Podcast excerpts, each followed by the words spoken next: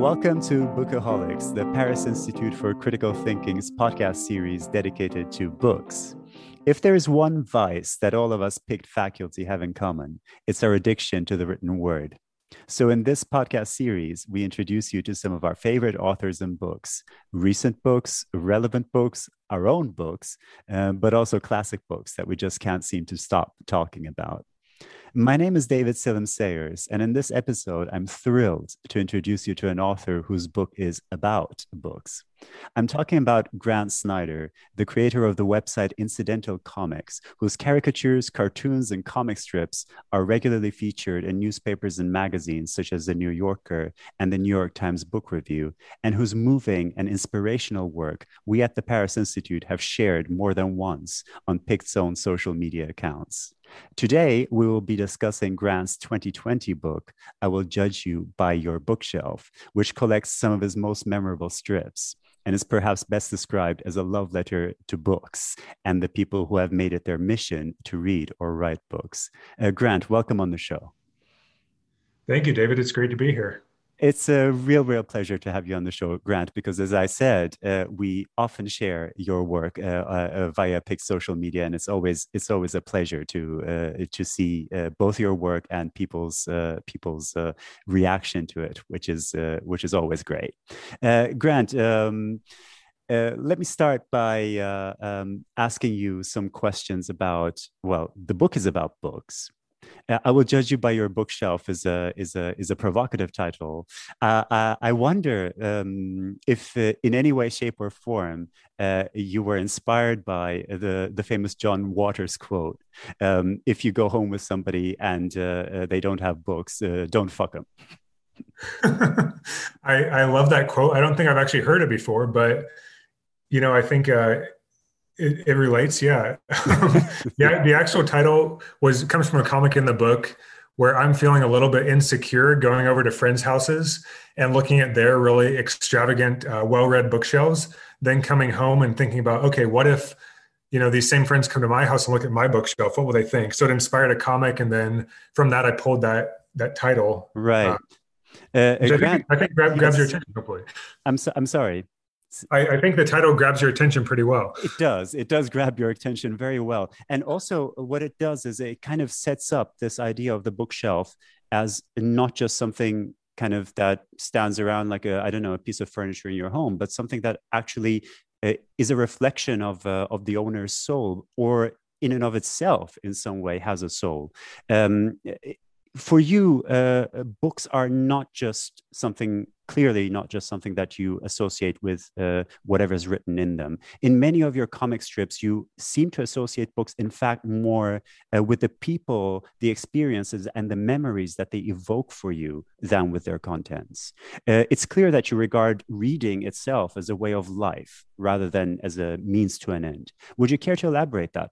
Elaborate on that a little bit there's a comic in the book called Stages of the Reader, which I think explains it better than I can. You know, as usual, I'm better at drawing than than speaking the words. But um, you know, kind of kind of the the cycle we go through from from starting like you know when we can barely read or when our, maybe our parents or or grandparents or teachers are reading to us um, on to like kids who are ripping up books and you know chewing on them and stuff like that but interacting with books on their own um, to young readers to like a, a, teenage reader whose identity is kind of defined by books um, you know fr- from there we go on to like a lot of times college students with uh, really big ideas about what their the books they read mean and what they want them to um, say about their own life to, to maybe grown-ups who are a bit apathetic about the whole reading thing or just don't have time um, to parents reading their kids again and, and so on. So i think anyone at any stage in their life has a unique relationship with books but there, there's different like uh, connections. So so like i'm sure you and you and i have read very very different books but we've still had the same kind of experiences throughout all the books we've read. And i think that's what's universal and that's what i tried to show through in some of the comics here. Right. So so i mean no matter what the book is the the the relationship that exists between the reader and the book is something that everybody can relate to. Yeah um, we all have books we love and books we hate and books that you know we wouldn't admit to our friends that we've read. I mean books that really define it as readers and as people. Absolutely.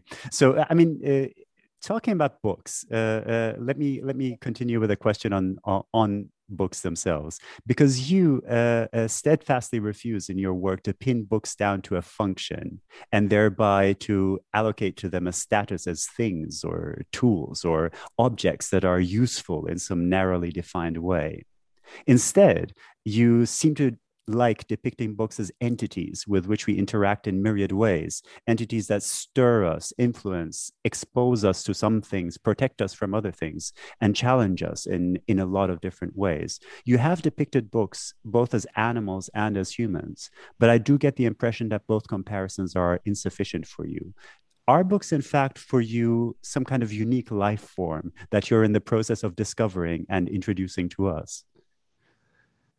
Absolutely, because like like any uh, form of life, they reproduce. So I have more books year after year and, and week after week, um, and they keep accumulating. And I, as much as I try to get rid of them, they they still pile up. Whether it's library books or books I meant to give as gifts but kept for myself, or you know books I bought but haven't gotten around to read. So you know they're they're this living, breathing thing because they were made by human hands, but also because um, once they move in, they, they won't move out. Um, your sto- your your question also reminded me of a, uh, you know, the different uses or functions books can have. Not wanting to to pin it down to one thing. So I recently bought from IKEA a filing cabinet to, to store my drawings, and it comes with that nice, you know, handy booklet of how to how to assemble the cabinet. And halfway through, you know, half the pieces are broken or missing, and you're really frustrated. So I took this. Uh, um, this IKEA booklet that I used to assemble this this cabinet, and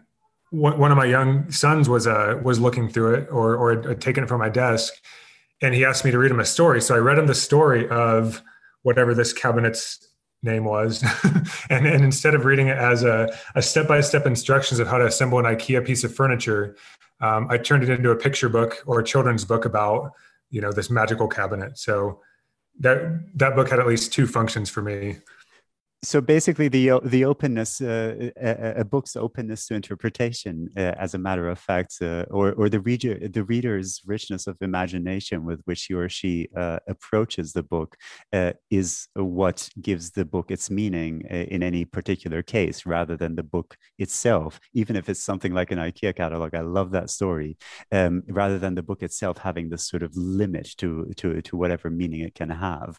Um, I, I think um, that's a um, that's a really sort of um, uh, interesting point at which to uh, go a little bit into your own writing, um, because um, uh, some of your writing uh, does seem to serve uh, specific functions. Uh, a lot of your writing is, in fact, about writing, at, at least in this book, it is.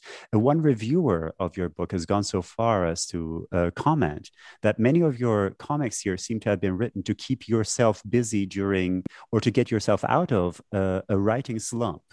So in a way written as a substitute for quote unquote actual writing. and uh, when I look at some of your motivational pieces for struggling or aspiring writers, I, I kind of see the point that that reviewer is trying to make. But I also think that at its most inspired, you're writing about writing uh, transcends its subject matter and morphs back into quote unquote actual writing, whatever, uh, however one might uh, define that. I'm thinking here of comics such as uh, uh, types of narrators or uh, character development, which are strips that base themselves on abstract literary concepts, but subvert these concepts with visual puns in order to arrive at self contained stories. Uh, do you think there's a merit to the distinction here that I'm making between quote unquote writing about writing and uh, actual writing? So just just to comment on the the reviewer, I think I, this is only my second book for grown-ups. I've done a few kids books as well, but even this early in my career, I know not to read reviews, but but still, I appreciate you finding that and sharing it with me. Um, I, I, don't think I don't think writing should be held on, um, you know, let's see. I don't know that you have to look at writing as as such a a high concept thing, um, and I prefer to think of writing as something that everybody does you know whether you're writing a grocery list or writing an email to a colleague or you know writing a letter to a, um, a family member um, I, I, and in the same way i don't make a distinction between okay i'm, I'm going to write my great american novel which is another trope i kind of make fun of in the book a little bit versus oh i'm going to write a comic you know that may have 10 or 12 or, or 20 words. Um, i think within any piece of writing there's a, a potential for a huge amount of expression and to just limit it to be like oh that's not real writing. It's you know it, it's self-reflective or it's you know self-help or it's a diary or you know it's not a great piece of literature. I think that would really reduce and, and kind of narrow your view to to some great forms of writing. Um, and and back to kind of the first part of your question as well what i where i started drawing some of the drawing and writing some of these comics on the writing process was actually with my first book the shape of ideas where i realized every time i sat down to the drawing table what interested me was not so much the idea that I finished up with and and you know the published comic or page or piece of work, but my actual thought process throughout the whole thing. So in this book, a lot of those stem from that is like, okay, I'm looking at myself while I'm writing and you know, endlessly reflect or I guess infinitely reflecting, you know, that that thought process back. So I, I think those comics can be a little bit frustrating for the people who picked up the book hoping to find an entire book on the love of reading and books and literature, but my message to those people is that uh, no book would exist without a writer behind it. And i think that's something as a reader my, for myself it's easy to forget. Right. No I, I i absolutely agree with you. And the and the fact that you're sort of uh, bringing out the thought process that uh, uh, well two things that i wanted to say about that. Firstly what you said about um, emphasizing the thought process itself over um, over nece- uh, over the, the the end result of that thought.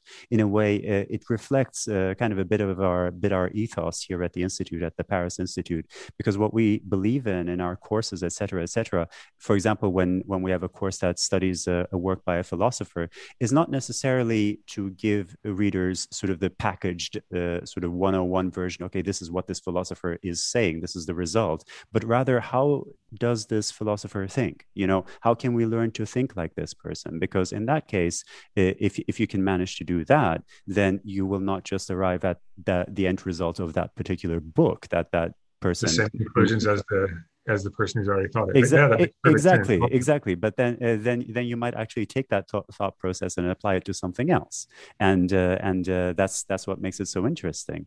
And secondly, um, what you said, uh, what you said about um, not making a categorical difference between something like somebody's grocery list or or or something like the Great Great American Novel, to see that to see all of these things as a sort of um, expressions on a on a spectrum, uh, on a broader spectrum of writing that that takes me straight to uh, the next uh, question that I wanted to ask you.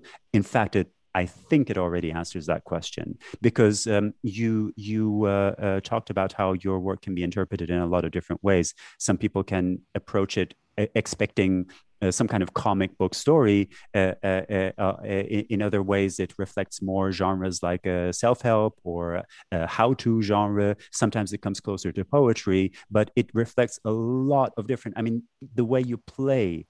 with a multitude of art forms and genres is in fact very conscious and very self-conscious so um, and it's almost redundant to ask you this at this point, but do you feel that this is something that you want to kind of process or work through or grow out of in the process of discovering what you want to write? Or do you think that this is actually a strength of of what you're writing? This is something that you actually cultivate?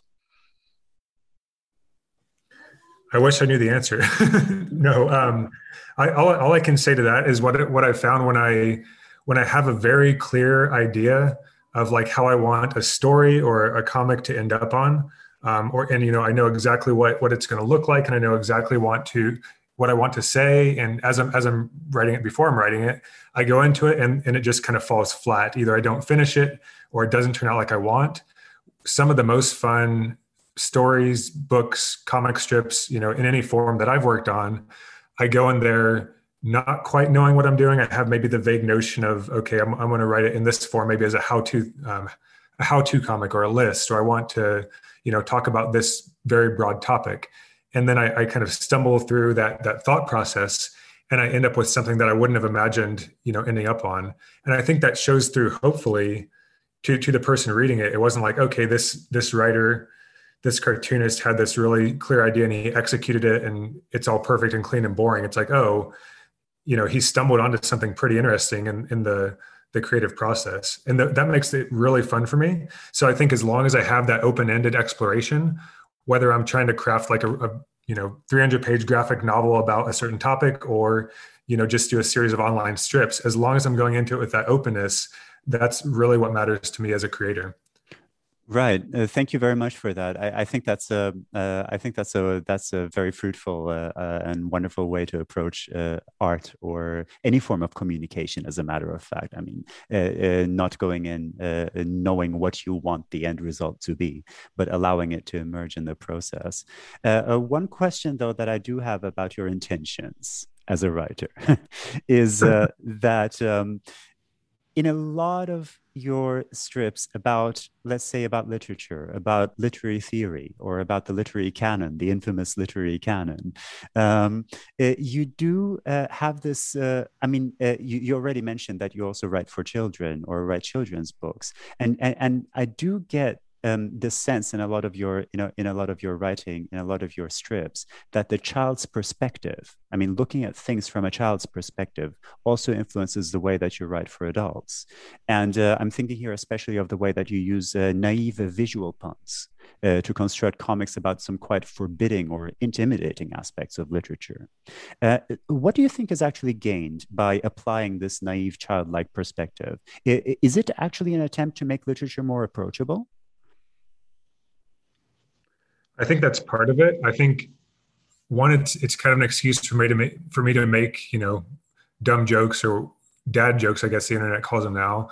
You know, puns and um, visual visual um, humor on on things like that. But as as kind of an outsider to the literary world, or at least I consider myself that, it's it's a way for me to approach him in a way and make him more understandable to myself. So I've taken, I think I took one English literature class in college. I'm actually a dentist, so I took a whole bunch of. I've been in school for longer than much longer than I, you know, any person should be, but um, including my orthodontic program after dental school. But I, I don't have any, you know, academic basis in in talking about the things I write about in this book. So it's me kind of as a layperson looking at these concepts, whether in a book I've checked out or you know a textbook I found laying around or maybe an article I found on the internet, and saying, okay, how can me as somebody who likes to write, likes to draw, but doesn't have this, you know, um, really detailed background in it. How can how can I make these things fun and interesting and appealing to myself and to other people who read about it? So I think that that's kind of where that comes from. I see. Uh, uh, and uh, related to that, I mean, it's interesting that you say that you have no literary background. I mean, I knew that you're an orthodontist. I had read that up, and that relates to the that relates to your comic strip, obviously, about the the, the writers with day jobs. Yeah. you, you, you, could have probably added yourself in the in the last uh, in the in the last frame of that one. But um, um, what I wanted to say was, it, for someone who is from outside or whatever might be construed as a literary milieu or a literary community, you seem to be also engaged in a process of imagining what you would like your ideal literary community to be through your comic strips. Uh, something like, for example, the uh, uh, th- that one page. One of my favorites is the the, lit- uh, the literary retreat right. Where where where where, where, where, everybody uh, who who loves literature is together on this island and and and and, and they have this wonderful castle uh, uh, that expresses all the, uh, uh, all the all the all the different aspects of being involved with literature. And is that something that you're doing? Are you imagining and through imagining it trying to bring maybe into being somehow your ideal literary community? I think that's a, a, an in- interesting way of thinking about it. Yeah, absolutely, David. The uh, one one thing I was reading a lot when I was making the comics in this book was um, old Paris Review interviews with, you know, different authors and poets who who I loved from um, Billy Collins, Haruki Murakami, you know, various people I've I've kind of referenced in this book. Back back to people who, who haven't read quite as much, like William Faulkner and um, and just some of the huge names throughout literature. And I was like, oh man, I would love to sit with these people at a dinner party and and just talk about all these things. In reality if that actually happened i would be sitting in the corner like too afraid to speak to him you know because i'm kind of an introverted person and i wouldn't feel comfortable in that situation. But in my imagination and on the page i can have those conversations and i can invite them to the writers retreat where all these crazy things happen among writers. Um, and w- one thing i have enjoyed um, you know kind of pre-pandemic was going to book events and and now i do finally feel confident enough to if there's a a famous writer coming to town who whose work I love, I'll at least raise my hand and kind of shakily ask a question. um, I feel like I have now that I have my author card, I can I can ask questions at book events and hopefully attending more of those in the not too distant future.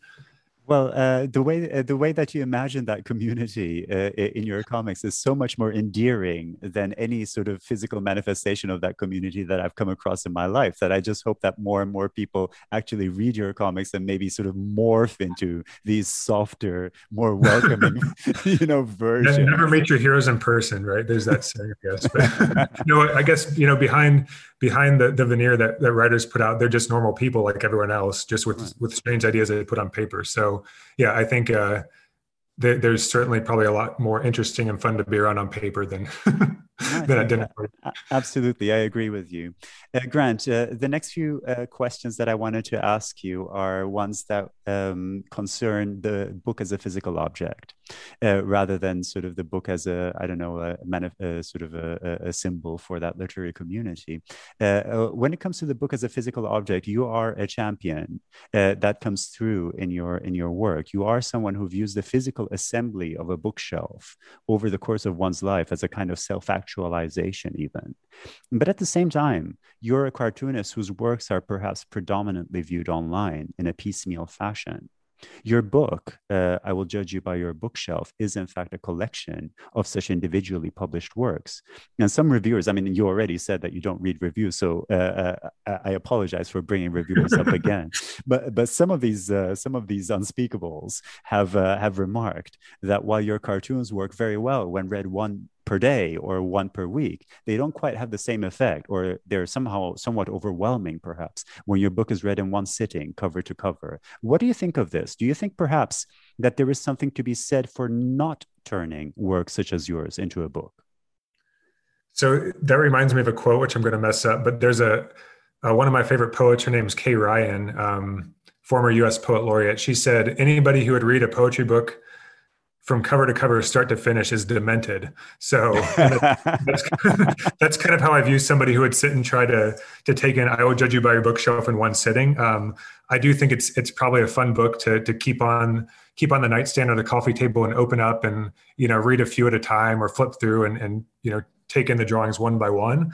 But yeah, to sit down and try to read it like a graphic novel or or a you know an ungraphic novel um, you know, in, in, one sitting. I don't necessarily recommend that. So I think that reviewer, um, you know, may be onto something. Um, at the same time, though, I do think there's just something kind of romantic to me about having the drawings in the form of a book. You know, they're all about books, so it just seems wrong to keep them, you know, keep them lingering online. And it's online's nice to share comics because they can get passed around and viewed by, you know, millions of people worldwide that would never be able to maybe see the physical book, but you know the idea that this book may be on somebody's shelf and end up in a box somewhere. Maybe their kids or grandkids will will find it in the basement and you know have to decide whether to throw it away or give it to a thrift store someday. That's that's just kind of appealing to me. Yeah uh, i mean so so so in a way in, a way what you're saying is that there's a that there's a complementarity in fact between the between the sort of online dissemination and uh, and, and and having having them together uh, in the form of a physical object. I mean the one doesn't necessarily exclude the other I think so. I, yeah, I hope so.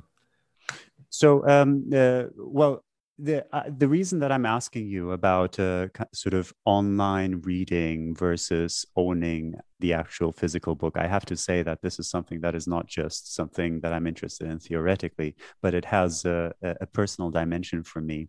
Um, uh, through reading your work and um, sort of following the way that it relates to the trials and tribulations of book lovers. I've come to see you as a bit of an agony uncle uh, for those of us who are hopelessly in love with books.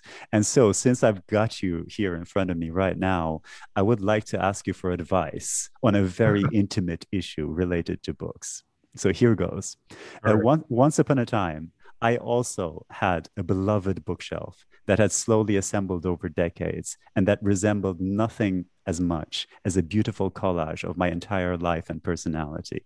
But due to tragic circumstances that I won't go into right now, my bookshelf and I had to part, and it was a permanent parting. Uh, as you can imagine, this was a deeply traumatic event for me. So now I go around having one night stands with PDFs, uh, fleeting affairs with ebooks, and platonic relationships with bookstore shelves. But I find myself unable to make a real commitment to a new bookshelf of my own Sometimes I even feel as if I could never love a bookshelf again. Grant, what is your advice for me? Well, I, I appreciate you sharing, you know, the deepest uh, feelings of your relationship with with books in your bookshelf. I think the best thing you can do is to find a friend or a family member who's your ideal reader, who shares the same taste, the same interests, the same literary passions as you do. Find a key to their house or apartment, and in the middle of the night, hire some movers or, or, or art thieves, load up their bookshelf, and take it to your house or apartment and keep it for yourself. That's probably the only way, you know, to, to make a, a clean break from the ebooks and the PDFs and to get back into the uh, the loving world of having a, a beautiful bookshelf of your own. All right. So you're saying basically hijack somebody else's relationship with their bookshelf. I think otherwise it'll be too painful to, you know, kind of build it piece by piece and, you know, you'll, still be drawn to the ebooks and won't necessarily buy the, buy the physical copy. So the only way to do it is just to, to go in all at once. And yeah, I yeah, see. Find, find, that perfect bookshelf and make it your own. I see, Grant. So basically, this um, is probably very good advice, but this is probably also the the the, the sort of questionable Aspect. A little unpractical, yes. Uh, well, a little unpractical, and also a little bit on the sort of, you know, um, you know. So I, I, I kind of get the feeling that, you know, I'm glad that you gave me this advice, but also at the same time, probably I'm glad that you're not an actual agony aunt for people who are who are parting with their with their bookshelves. um, so, uh, Grant, uh, Grant um, uh, I've I've really enjoyed, deeply enjoyed, loved this conversation for, uh, with you. Thank you very much uh, uh for this conversation uh, about your book in particular, uh, but also about books in general, which I think will be as interesting to anybody who loves books as much as you do, as much as I do, as your book. I will love you by your bookshelf, which is a gem for book lovers. So, with your work on my shelf and your voice in my head now, I feel that I have come one step closer to grasping the ever elusive Tao of the book. So thank you once again, Grant. Thanks so much, David. It's been really fun talking to you. Um, everybody, this brings us to the end of uh, yet another episode of Bookaholics. If you, our listeners, uh, would like to support the volunteer work that we're doing at our nonprofit institution, the Paris Institute for Critical Thinking, uh, you may consider becoming a member of our community. You can find more information on how to join PICT on our website. In the meantime, my name is David Selim Sayers. I was joined today by Grant Snider, Pict's favorite cartoonist and author of I Will Love You, I Will Judge You by Your Bookshelf. But why not love you? I will love you by your bookshelf. sequel. I, yeah, that's that, that's the that's a more optimistic sequel. Uh, and I hope we have the chance to challenge you with another PICT podcast soon. Goodbye.